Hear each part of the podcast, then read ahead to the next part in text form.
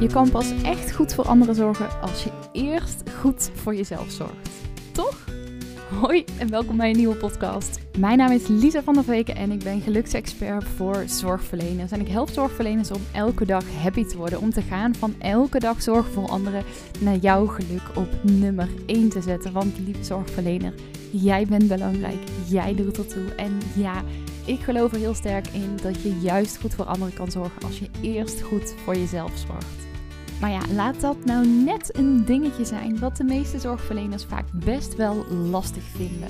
En daarom neem ik in deze podcast mee in allerlei tips, verhalen, interviews en ook mijn eigen reis in wat er voor nodig is om veel beter voor jezelf te zorgen. Want ja, hoe doe je dat nou eigenlijk?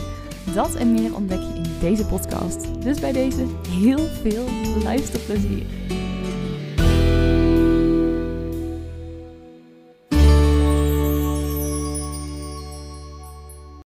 Hey, wat tof dat je weer luistert naar een nieuwe aflevering van de Lisa van der Veken podcast. En vandaag eventjes in de podcast geen vraag, of tenminste geen podcast naar aanleiding van een vraag die ik heb gekregen in mijn Instagram. Maar een podcast naar, ik begin al lekker aan het begin te struikelen over mijn woorden.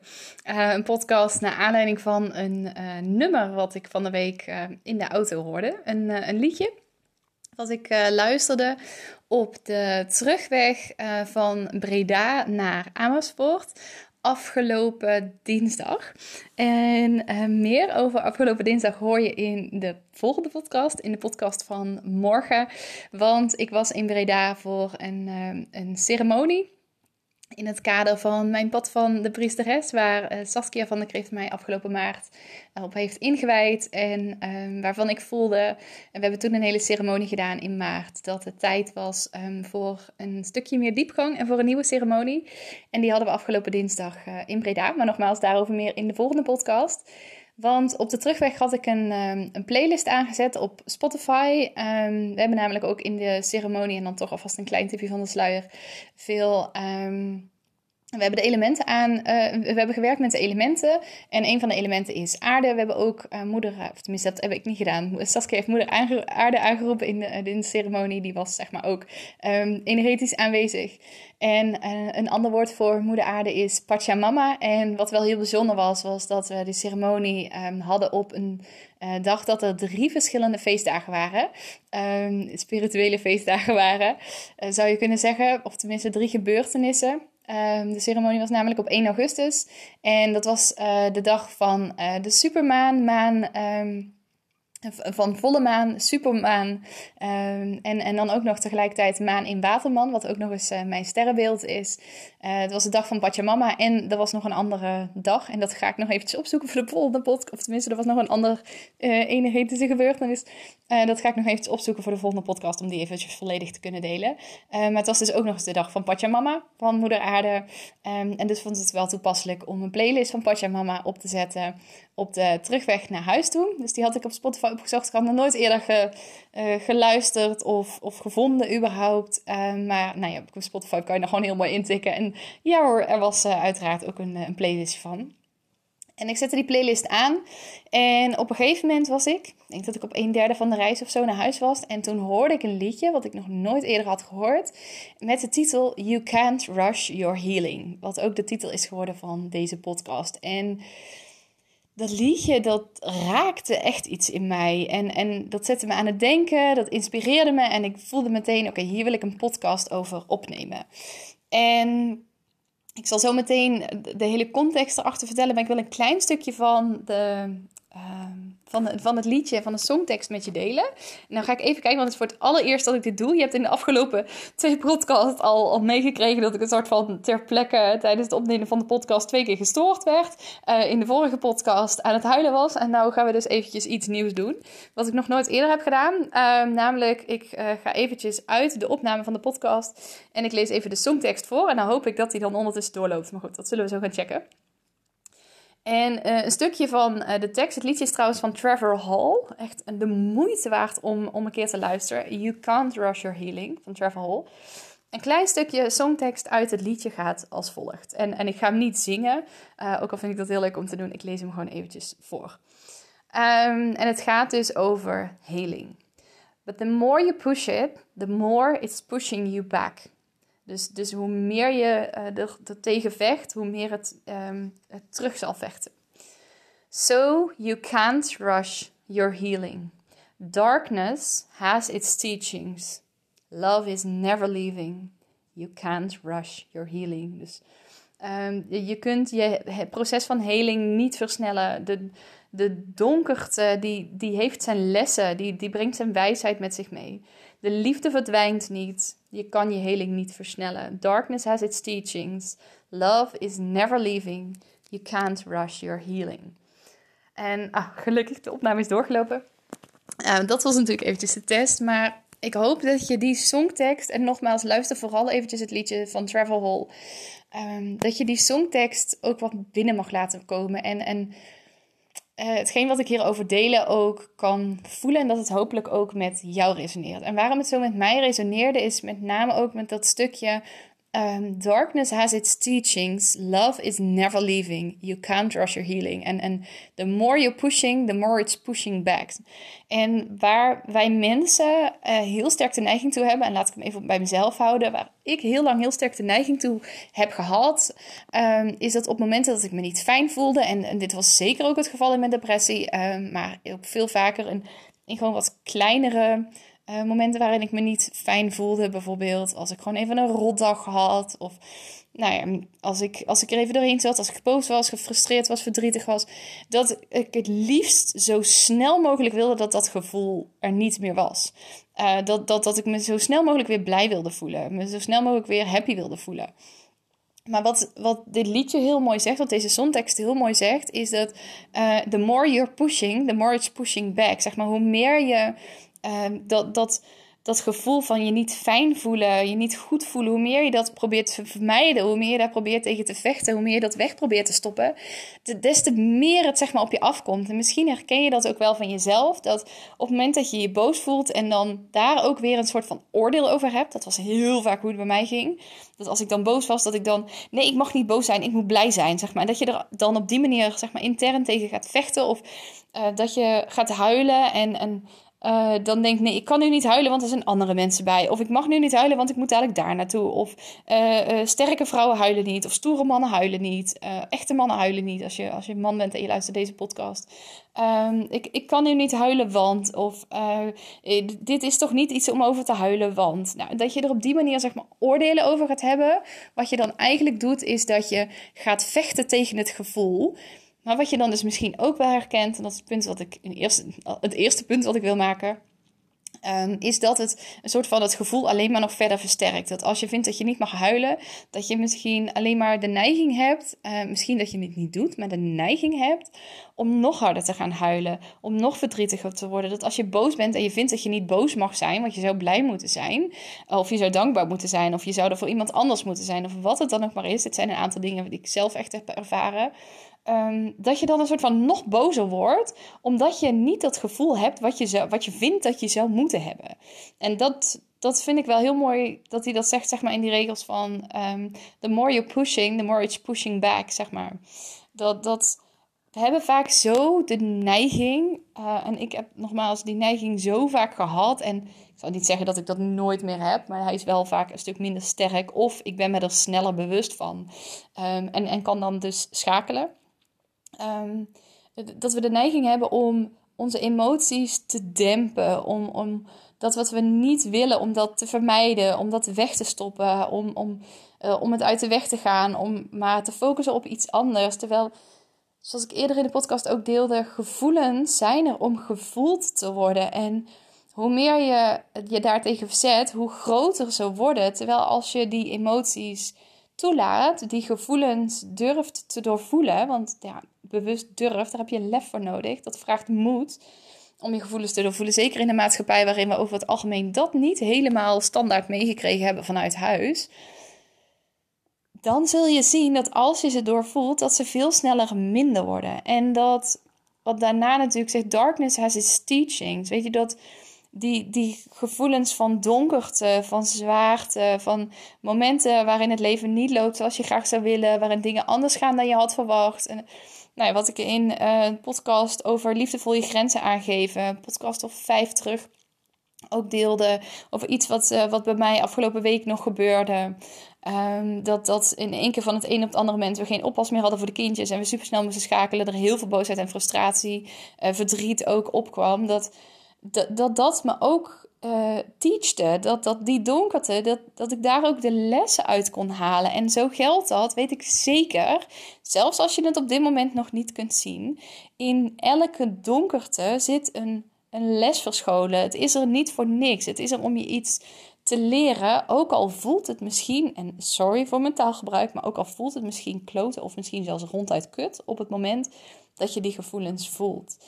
En ik zeg ook niet dat op het moment dat je nu misschien door een zware periode heen gaat, of op het moment dat je gewoon even wat meemaakt wat gewoon echt gewoon ronduit frustrerend, boosmakend of misschien zelfs enorm verdriet oproept, dat je meteen moet denken van wat is hieruit de les? Want dan ga je dus ook weer, weliswaar op een andere manier, maar dan ga je dus ook weer dat gevoel wegdrukken, dat tegenvechten. En zal het alleen maar nog meer terugkomen. Dat je vooral niet meteen moet denken, wat is de les hieruit? Nee, eerst mag het doorvoeld worden. En dan, tegenwoordig bij mij gaat dat best wel snel. Maar kan het ook zijn dat het bij jou misschien...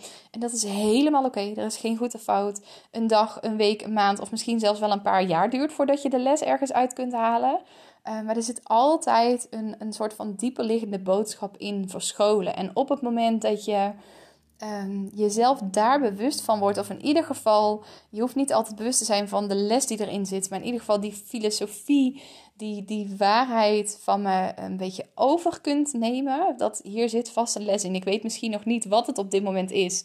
Dat is dan ook een helpende gedachte die ik wat vaker denk. Ik weet misschien nog niet wat de boodschap nu is, maar dit zal wel ergens goed voor zijn. Dan kan het een soort van hele geruststellende gedachte ook zijn voor jezelf.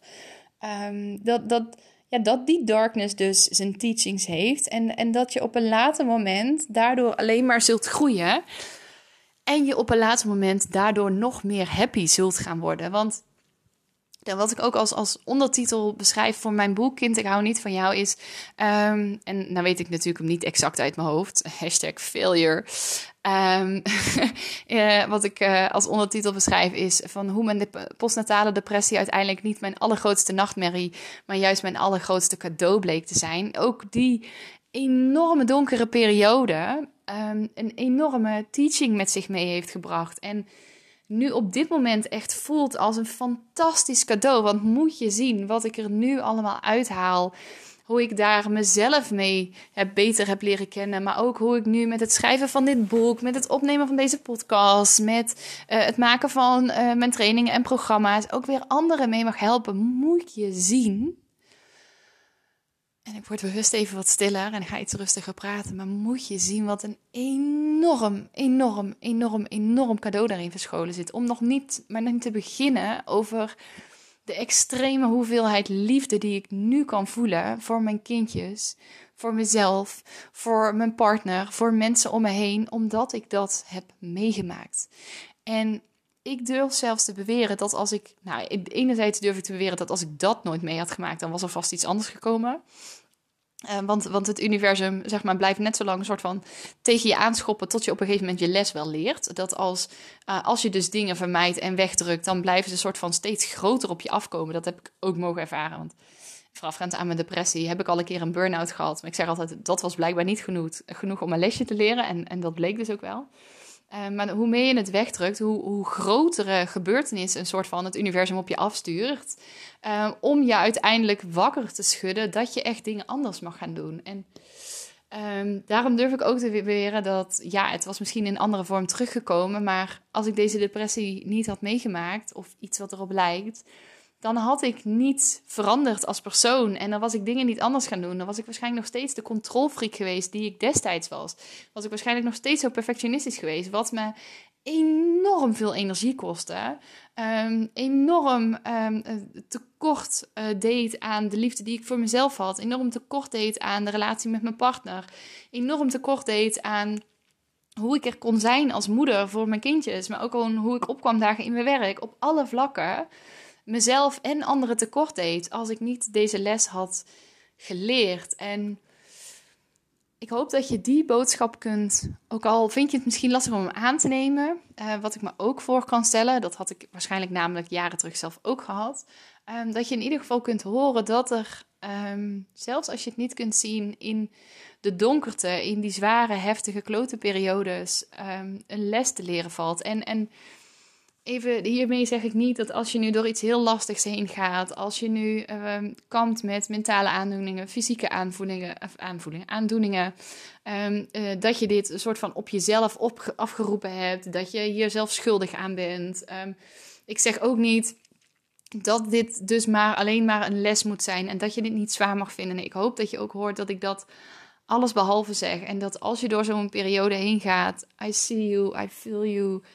Het is kloten en ik wens je het allerbeste. Echt vanuit de grond van mijn hart.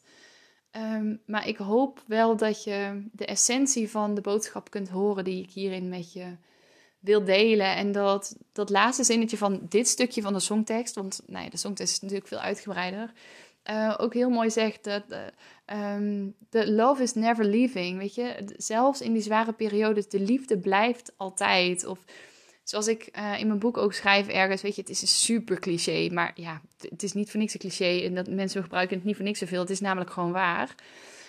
Achter de wolken schijnt de zon. En net als dat, achter die donkere periodes, er is altijd liefde. En als je voor jezelf een manier kunt vinden. En nogmaals, niet door het wegdrukken van gevoelens. Maar juist door ze te voelen en te focussen op, oké, maar wat heb ik nu nodig? Waar kan ik nu goed voor mezelf zorgen? Ja, weet je, waar heb ik nu behoefte aan? Hoe kan ik daarnaar luisteren? Op die manier te kijken naar je eigen behoeftes en liefde aan jezelf te geven, dat je daardoor ook weer de liefde langzaam meer terug gaat vinden en zult beseffen dat zelfs in die mega zware periodes de liefde nooit weg is geweest, maar dat het er altijd is. Alleen dat je het misschien eventjes niet kon voelen. Ik durf ook te beweren dat zelfs op de momenten dat ik suïcidaal was, dat er altijd nog een bodem van liefde was. Want anders had ik het nooit getrokken om vanuit die zwaarte, die donkerte, nog ergens de hoop, de moed bij elkaar te sprokkelen om door te gaan. Laat staan het leven te gaan leven wat ik nu mag leven, wat ik nu mag ervaren. Dus ik hoop, en ik denk dat het een wat kortere podcast wordt dan de podcast hiervoor, dat je daarin ook mag voelen dat je, nou ja, ongeacht of je het nu meemaakt of mee hebt gemaakt, in de toekomst nog mee gaat maken, iemand kent die er op het moment doorheen gaat, zware periodes ervaart of hebt ervaren, donkere periodes ervaart of hebt ervaren, op welke manier dan ook, dat je het proces niet hoeft te versnellen. Het hoeft niet sneller te gaan. Je doet het, weet je, dat je het niet goed genoeg doet. Je doet het fantastisch en ja, hoe klote dit en cru dit misschien ook klinkt in zo'n moment, als het niet fijn gaat, het is zoals het moet zijn. En uiteindelijk zal je zien dat het je goed doet. En ik hoop dat je in positieve zin een stukje houvast kan geven en een stukje hoop en perspectief kan bieden. Dat inderdaad die liefde er is en dat achter de donkere wolken altijd de zon schijnt. En ook, ik moet dan ook denken aan, ik luister heel veel Abraham Hicks, zoals ik wel vaker gedeeld heb. Abraham Hicks altijd zo mooi zegt, zeg maar even, daar moet ik aan denken in het kader van you can't rush your healing. Weet je, soms dan willen we dat het sneller gaat, dat het liefst gisteren nog gerealiseerd is. Willen we het een soort van die hele heling tegelijkertijd. Maar Abraham Hicks die gebruikt dan, en niet per se in dit kader, maar altijd een hele mooie metafoor. Vind ik zelf in ieder geval totaal ongerelateerd. Nee, wel in het kader van dit proces, zeg maar... soms willen we het liefst die hele heling op één dag ervaren. En dat als we nu bewijzen van suïcidaal zijn, om even mijn eigen voorbeeld aan te nemen. Ik zeg niet dat het jouw ding is, maar mijn eigen voorbeeld aan te nemen.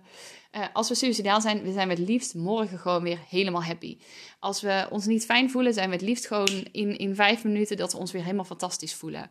En dat we een soort van die hele heling in één keer in hele korte tijd doorlopen. Wat Abraham Hicks dan heel mooi zegt is, you can't eat the food all at once. All the food that exists in the world, you can't eat it all at once. Oftewel, als je dit zou zeggen over eten, ik wil het allemaal tegelijkertijd.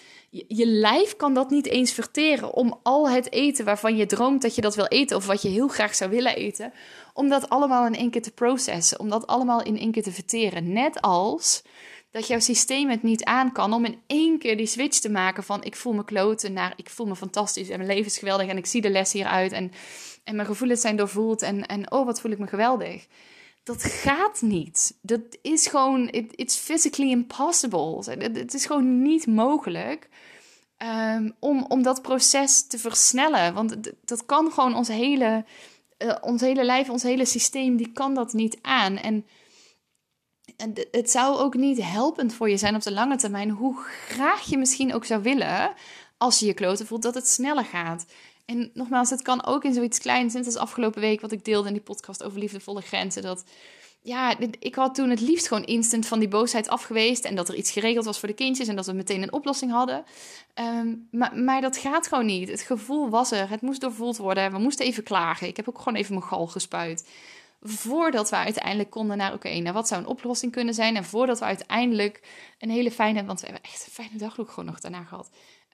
En ja, het was al even schakelen, maar gewoon nog een hele fijne dag konden beleven. En aan het eind van de dag gewoon konden zeggen, oh, wat was het eigenlijk een lekkere dag. Er waren stappen voor nodig om daar te komen. En daar kan je niet instant komen, hoe sterk het verlangen ook is, hoe graag je het ook zou willen. Net als dat je niet al het eten wat je ooit zou willen eten, wat je lekker vindt, in één keer weg zou kunnen stouwen. Want laten we eerlijk wezen, als je dat zou doen, word je niet alleen kotsmisselijk, maar moet je vandaag nog opgenomen worden in het ziekenhuis.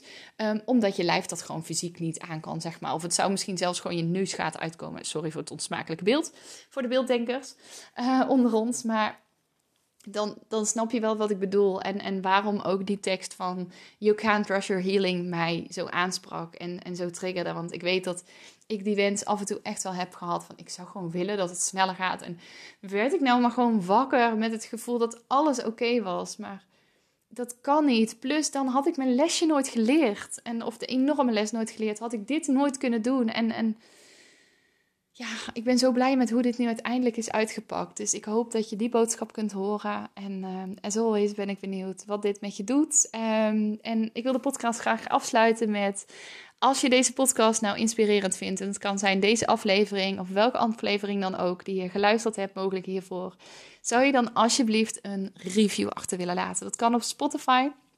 En dan vraag ik natuurlijk het liefst om 5 sterren. Dat vindt mijn ego ook helemaal fantastisch. En dat maakt ook dat het podcast natuurlijk veel beter gevonden kan worden. Op Spotify is het heel simpel. Je scrolt eventjes helemaal naar bovenaan. Tot je helemaal aan het begin bovenaan de pagina bent. En dan zie je ongeveer halverwege aan de linkerkant de mogelijkheid om het aantal sterren te geven. Daar moet je minimaal 30 seconden voor geluisterd hebben. Maar als je inmiddels zover in deze podcast bent, dan is dat in ieder geval helemaal goed gekomen.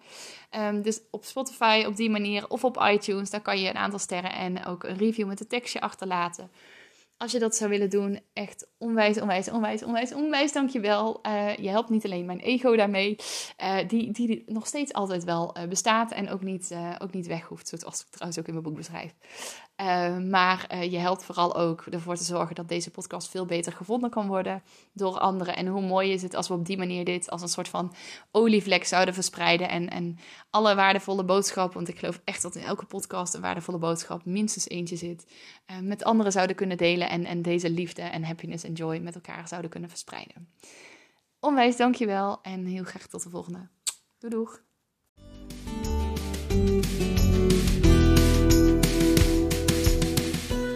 Yes, en dat was hem dan alweer. Mocht je nou nieuwsgierig zijn naar meer, check dan eventjes lisavanderveken.nl of zoek me op Instagram @lisavanderveken. Als je deze podcast nou super tof vindt, abonneer je dan vooral eventjes en laat een korte review achter op iTunes of op Spotify. Als je daar 30 seconden hebt geluisterd, dan kan je daar de aflevering een aantal sterren geven. Als je hem 5 sterren zou willen geven, zou ik dat ontzettend waarderen. Want daardoor kan de podcast weer verder verspreid worden en kunnen veel meer mensen veel dichter bij zichzelf komen en ook dat fijne, gelukkige, vervulde leven gaan leven. Voor nu wens ik je een ontzettend mooie dag en heel graag tot de volgende.